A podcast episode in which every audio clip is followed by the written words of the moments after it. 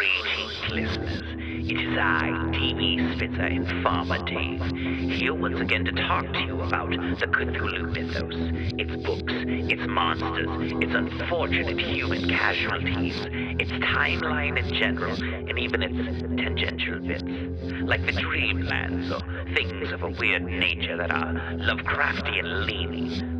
Once more we head into those dark woods, further feeling those malevolent forces upon us. Once again we walk down the lightless stone staircase in the middle of nowhere. You- Hey everyone, it's me, D B. Just reminding you, we have t-shirts in the shop. Just go to P G T T C M dot com, check out all of our cool t-shirts and stickers. Heck, we even got some shower curtains in there. Keep clean, look cool, have cool stickers to put on stuff. Recording by Kay Hand. Astounding Stories six, June nineteen thirty. Out of the Dreadful Depths by C D. Willard, Part one. Robert Thorpe reached languidly for a cigarette, and with lazy fingers extracted a lighter from his pocket. "Be a sport," he repeated to the gray-haired man across the table. "Be a sport, Admiral, and send me across on a destroyer. Never been on a destroyer except in port. It would be a new experience. Enjoy it a lot." In the palm-shaded veranda of this clubhouse in Manila, Admiral Struthers, U S N, regarded with undisguised disfavor the young man in the wicker chair.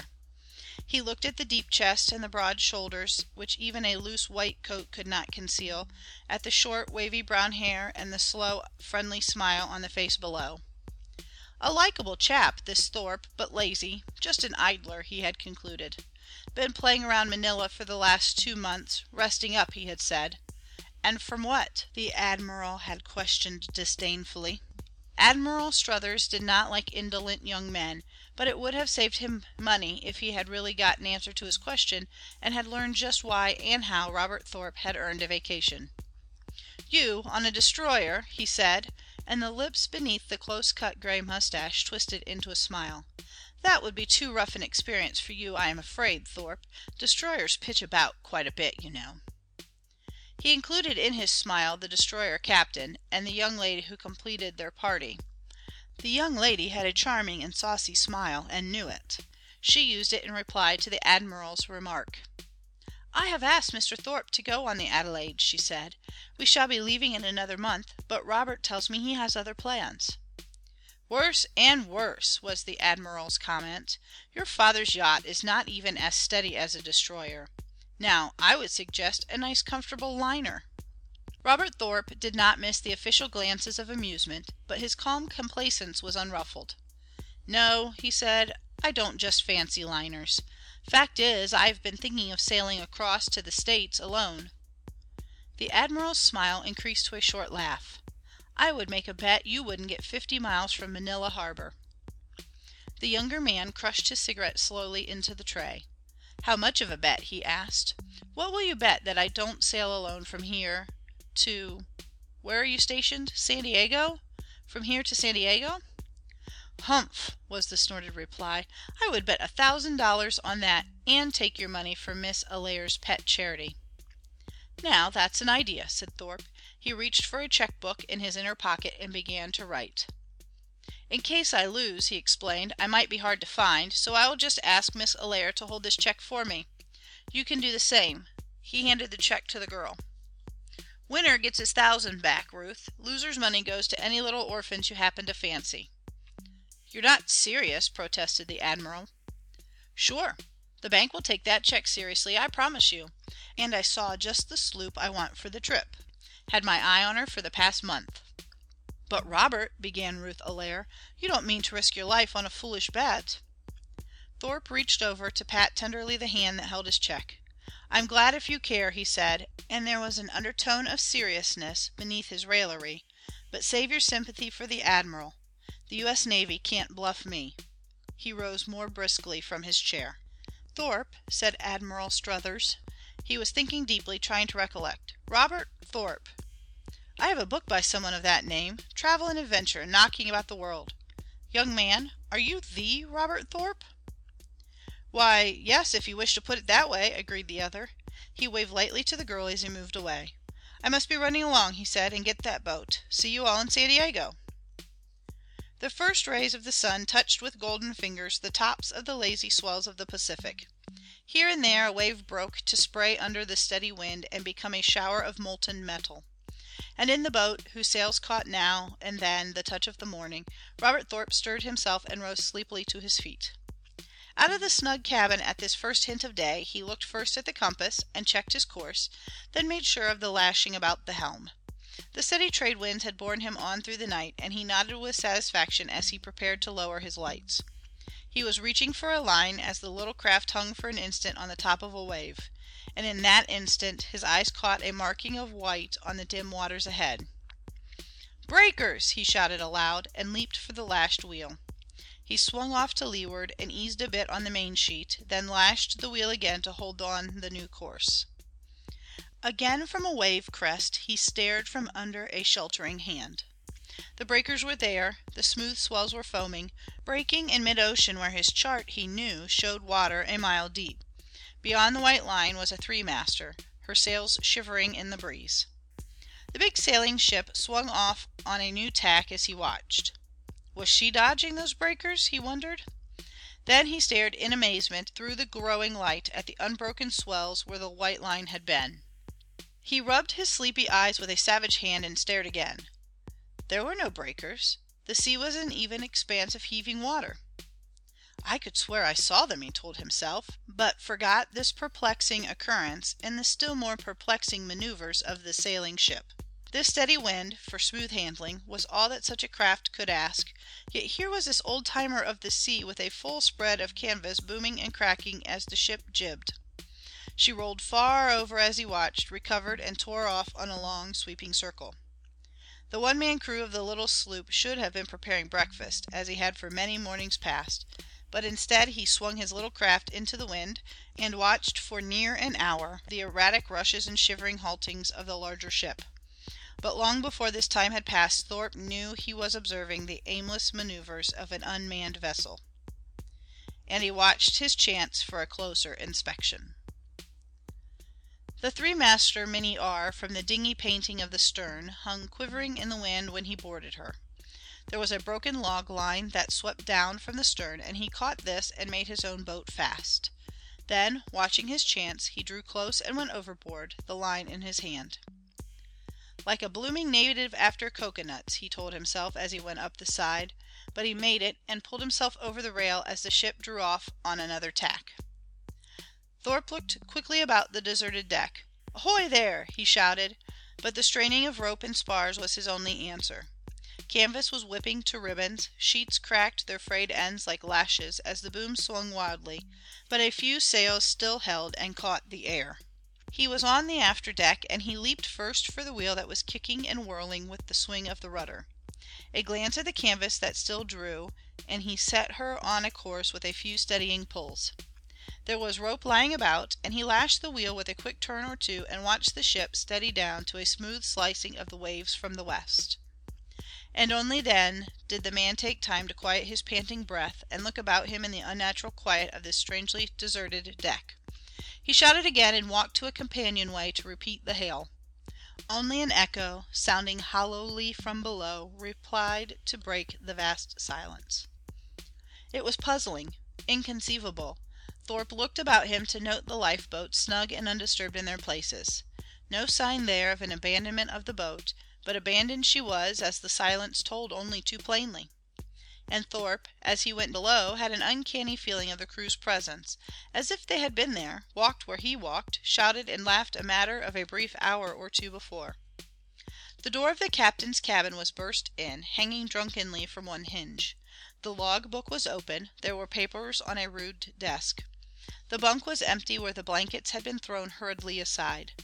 Thorpe could almost see the skipper of this mystery ship leaping frantically from his bed at some sudden call or commotion. A chair was smashed and broken, and the man who examined it curiously wiped from his hands a disgusting slime that was smeared stickily on the splintered fragments. There was a fetid stench within his nostrils, and he passed up further examination of this room. Forward in the fo'c'sle he felt again irresistibly the recent presence of the crew. And again he found silence and emptiness, and a disorder that told of a fear-stricken flight. The odor that sickened and nauseated the exploring man was everywhere. He was glad to gain the freedom of the wind-swept deck and rid his lungs of the vile breath within the vessel. He stood silent and bewildered. There was not a living soul aboard the ship, no sign of life. He started suddenly. A moaning, whimpering cry came from forward on the deck. Thorpe leaped across a disorder of tangled rope to race toward the bow. He stopped short at sight of a battered cage. Again the moaning came to him. There was something that still lived on board the ill-fated ship. He drew closer to see a great huddled furry mass that crouched and cowered in a corner of the cage. A huge ape, Thorpe concluded, and it moaned and whimpered absurdly like a human in abject fear. Had this been the terror that drove the men into the sea? Had this ape escaped and menaced the officers and crew? Thorpe dismissed the thought he well knew was absurd. The stout wood bars of the cage were broken.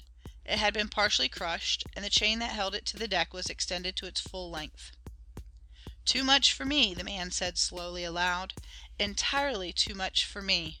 But I can't sail this old hooker alone. I'll have to get out and let her drift." He removed completely one of the splintered bars from the broken cage. "I've got to leave you, old fellow," he told the cowering animal, "but I'll give you the run of the ship." He went below once more and came quickly back with the logbook and papers from the captain's room. He tied these in a tight wrapping of oilcloth from the galley and hung them at his belt. He took the wheel again and brought the cumbersome craft slowly into the wind. The bare mast of his own sloop was bobbing alongside as he went down the line and swam over to her. Fending off from the wallowing hulk, he cut the line, and his small craft slipped slowly astern as the big vessel fell off in the wind and drew lumberingly away on its unguided course. She vanished into the clear-cut horizon before the watching man ceased his staring and pricked a point upon his chart that he estimated was his position. And he watched vainly for some sign of life on the heaving waters as he set his sloop back on his easterly course. It was a sun-tanned young man who walked with brisk strides into the office of Admiral Struthers. The gold-striped arm of the uniformed man was extended in quick greeting. "Made it, did you?" he exclaimed. "Congratulations." "All okay," Thorpe agreed. "Ship and log are ready for your verification."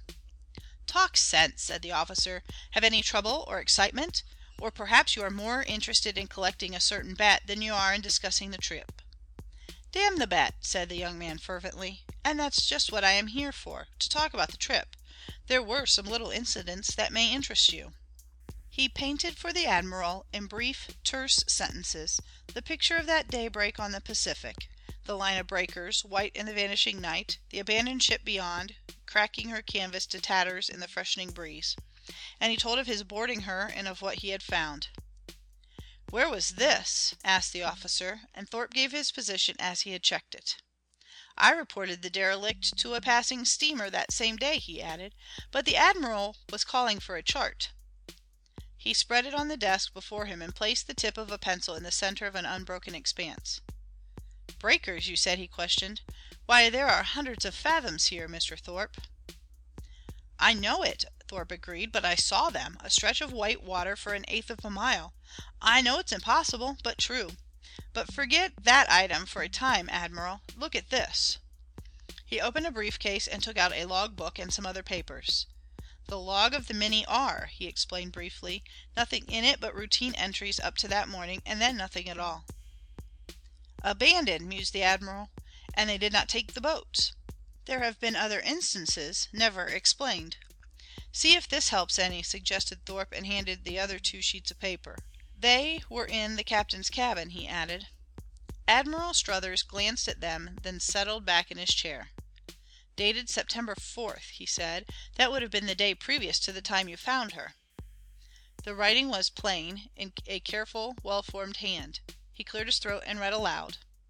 "Written by Jeremiah Wilkins of Salem, Massachusetts, master of the Minnie R, bound from Shanghai to San Pedro. I have sailed the seas for forty years, and for the first time I am afraid. I hope I may destroy this paper when the lights of San Pedro are safe in sight, but I am writing here what it would shame me to set down in the ship's log, though I know there are stranger happenings on the face of the waters than man has ever seen or has lived to tell. All this day I have been filled with fear. I have been watched. I have felt it as surely as if a devil out of hell stood beside me with his eyes fastened on mine. The men have felt it too. They have been frightened at nothing and have tried to conceal it as I have done. And the animals. A shark has followed us for days. It is gone today. The cats, we have three aboard, have howled horribly and have hidden themselves in the cargo down below. The mate is bringing a big monkey to be sold in Los Angeles. An orang-altang, he calls it. It has been an ugly brute, shaking at the bars of its cage and showing its ugly teeth ever since we left port. But today it is crouched in a corner of its cage and will not stir even for food. The poor beast is in mortal terror. All this is more like the wandering talk of an old woman muttering in a corner by the fireside of witches and the like than it is like a truthful account set down by Jeremiah Wilkins. And now that I have written it, I see there is nothing to tell. Nothing but the shameful account of my fear, of some horror beyond my knowing. And now that it is written, I am tempted to destroy. No, I will wait. And now what is this? Admiral Struthers interrupted his reading to ask. He turned the paper to read a coarse, slanting scrawl at the bottom of the page. The eyes, the eyes, they are everywhere above us. God help. The writing trailed off in a straggling line. The lips beneath the trim gray mustache drew themselves into a hard line. It was a moment before Admiral Struthers raised his eyes to meet those of Robert Thorpe. "You found this in the captain's cabin?" he asked. "Yes." "And the captain was gone." "Bloodstains?" "No, but the door had been burst off its hinges. There had been a struggle without a doubt." The officer mused for a minute or two. "Did they go aboard another vessel?" he pondered. "Abandon ship, open the sea cocks, sink it for the insurance?" He was trying vainly to find some answer to the problem, some explanation that would not impose too great a strain upon his own reason. "I have reported to the owners," said Thorpe. "The Minnie R was not heavily insured." The Admiral ruffled some papers on his desk to find a report. "There has been another," he told Thorpe. "A tramp freighter is listed as missing. She was last reported due east of the position you give. She was coming this way, must have come through about the same water." He caught himself abruptly. Thorpe sensed that an admiral of the Navy must not lend too credulous an ear to impossible stories. "You've had an interesting experience, Mister Thorpe," he said. "Most interesting. Probably a derelict is the answer. Some hull just afloat. We will send out a general warning." He handed the loose papers and the logbook to the younger man. "This stuff is rubbish," he stated with emphasis. "Captain Wilkins held his command a year or so too long." "You will do nothing about it?" Thorpe asked in astonishment. "I said I would warn all shipping. There is nothing more to be done." "I think there is." Thorpe's gray eyes were steady as he regarded the man at the desk. "I intend to run it down. There have been other such instances, as you said, never explained. I mean to find the answer." Admiral Struthers smiled indulgently. "Always another excitement," he said. "You'll be writing another book, I expect. I shall look forward to reading it. But just what are you going to do?" "I'm going to the islands," said Thorpe quietly. "I am going to charter a small ship of some sort, and I am going out there and camp on that spot in the hope of seeing those eyes and what is behind them. I am leaving tonight." Admiral Struthers leaned back to indulge in a hearty laugh. "I refused you a passage on a destroyer once," he said, "and it was an expensive mistake. I don't make the same mistake twice. Now I am going to offer you a trip. The Bennington is leaving today on a cruise to Manila. I'll hold her an extra hour or two if you would like to go. She can drop you at Honolulu or wherever you say. Lieutenant Commander Brent is in command. You remember him in Manila, of course." "Fine," Thorpe responded. "I'll be there. And," he added, as he took the Admiral's hand, "if I didn't object to betting on a sure thing, I would make you a little proposition. I would bet any money that you would give your shirt to go along." "I never bet either," said Admiral Struthers, "on a sure loss. Now get out of here, you young troubleshooter, and let the Navy get to work."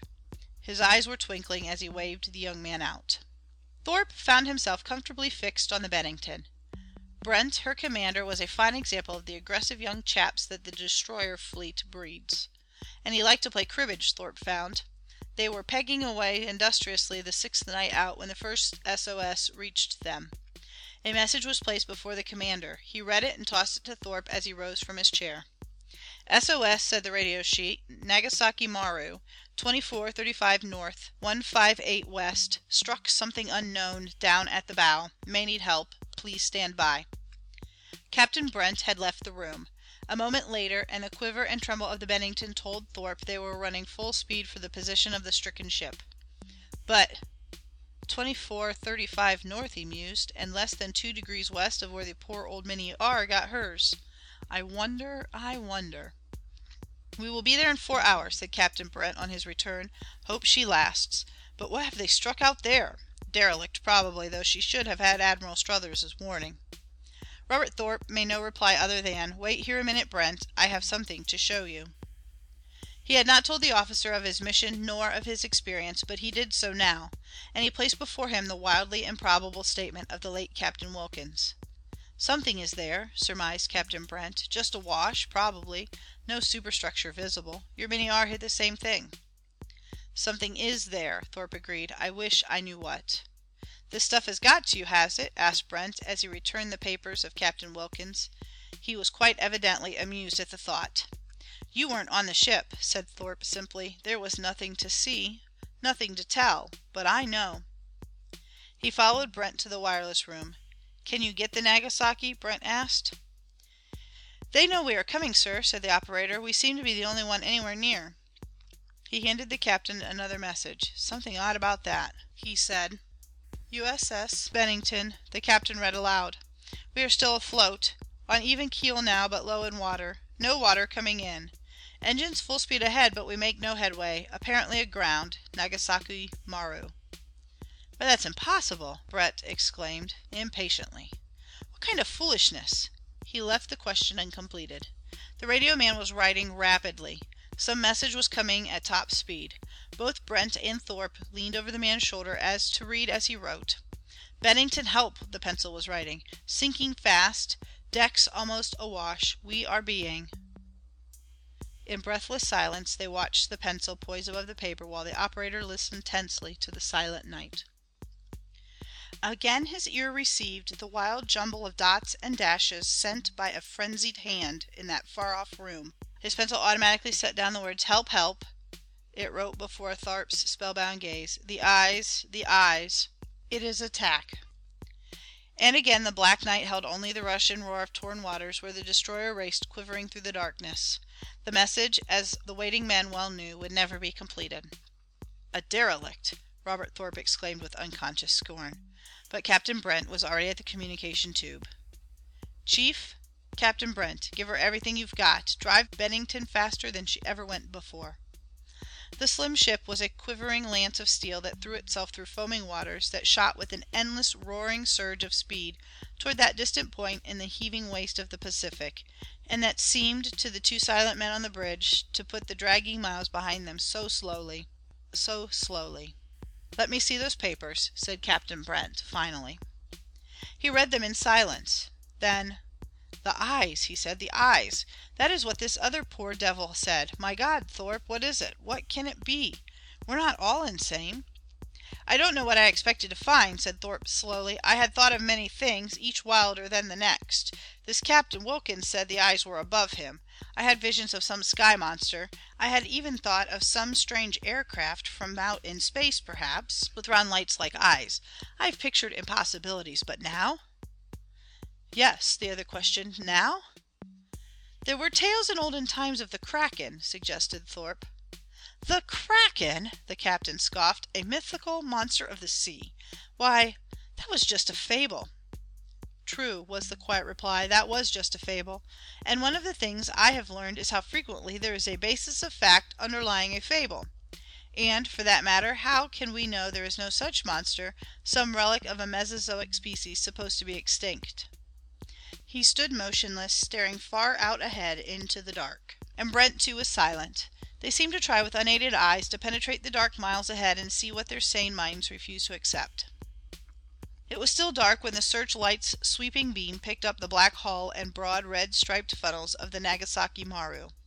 She was riding high in the water, and her big bulk rolled and wallowed in the trough of the great swells. The Bennington swept in a swift circle about the helpless hulk, while the lights played incessantly upon her decks.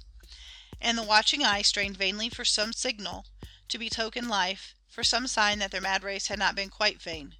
Her engines had been shut down, there was no steerage way for the Nagasaki Maru, and from all they could see, there were no human hands to drag at the levers of her waiting engines, nor to twirl with sure touch the deserted helm. The Nagasaki Maru was abandoned. The lights held steadily upon her as the Bennington came alongside, and a boat was swung out smartly in its davits. But Thorpe knew he was not alone in his wild surmise as to the cause of the catastrophe. "Throw your lights around the water occasionally," Brent ordered. "Let me know if you see anything." "Yes, sir," said the man at the searchlight. "I will report if I spot any survivor or boats." "Report anything you see," said Commander Brent curtly. "You go aboard if you want to," he suggested Thorpe. "I will stay here and be ready if you need help." Thorpe nodded with approval as the small boat pulled away in the dark, for there was activity apparent on the destroyer not warranted by a mere rescue at sea. Gun crews rushed to their stations, the tarpaulin covers were off the guns, and their slender lengths gleamed where they covered the course of the boat. "Brent is ready," Thorpe admitted, "for anything." They found the iron ladder against the ship's side, and a sailor sprang for it and made his way aboard. Thorpe was not the last to set foot on deck, and he shuddered involuntarily at the eerie silence he knew awaited them. It was the Minnie R over again, as he expected, but with a difference. The sailing vessel, before he boarded it, had been for some time exposed to the sun, while the Nagasaki Maru had not. And here there were slimy trails still wet on the decks. He went first to the wireless room. He must know the final answer to that interrupted message, and he found it in the emptiness. No radio man was waiting him there, nor even a body to show the loser of an unequal battle. But there was blood on the door jamb where a body, the man's body, Thorpe was sure, had been smashed against the wood. A wisp of black hair in the blood gave its mute evidence of the hopeless fight. And the slime, like the trails on the deck, smeared with odorous vileness the whole room.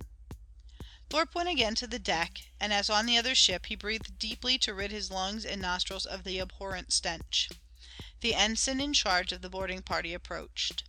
"What kind of rotten mess is this?" he demanded. "The ship is filthy, and not a soul on board. Not a man of them, officers or crew. And the boats are all here. It's absolutely amazing, isn't it?" "No," Thorpe told him, "about what we expected.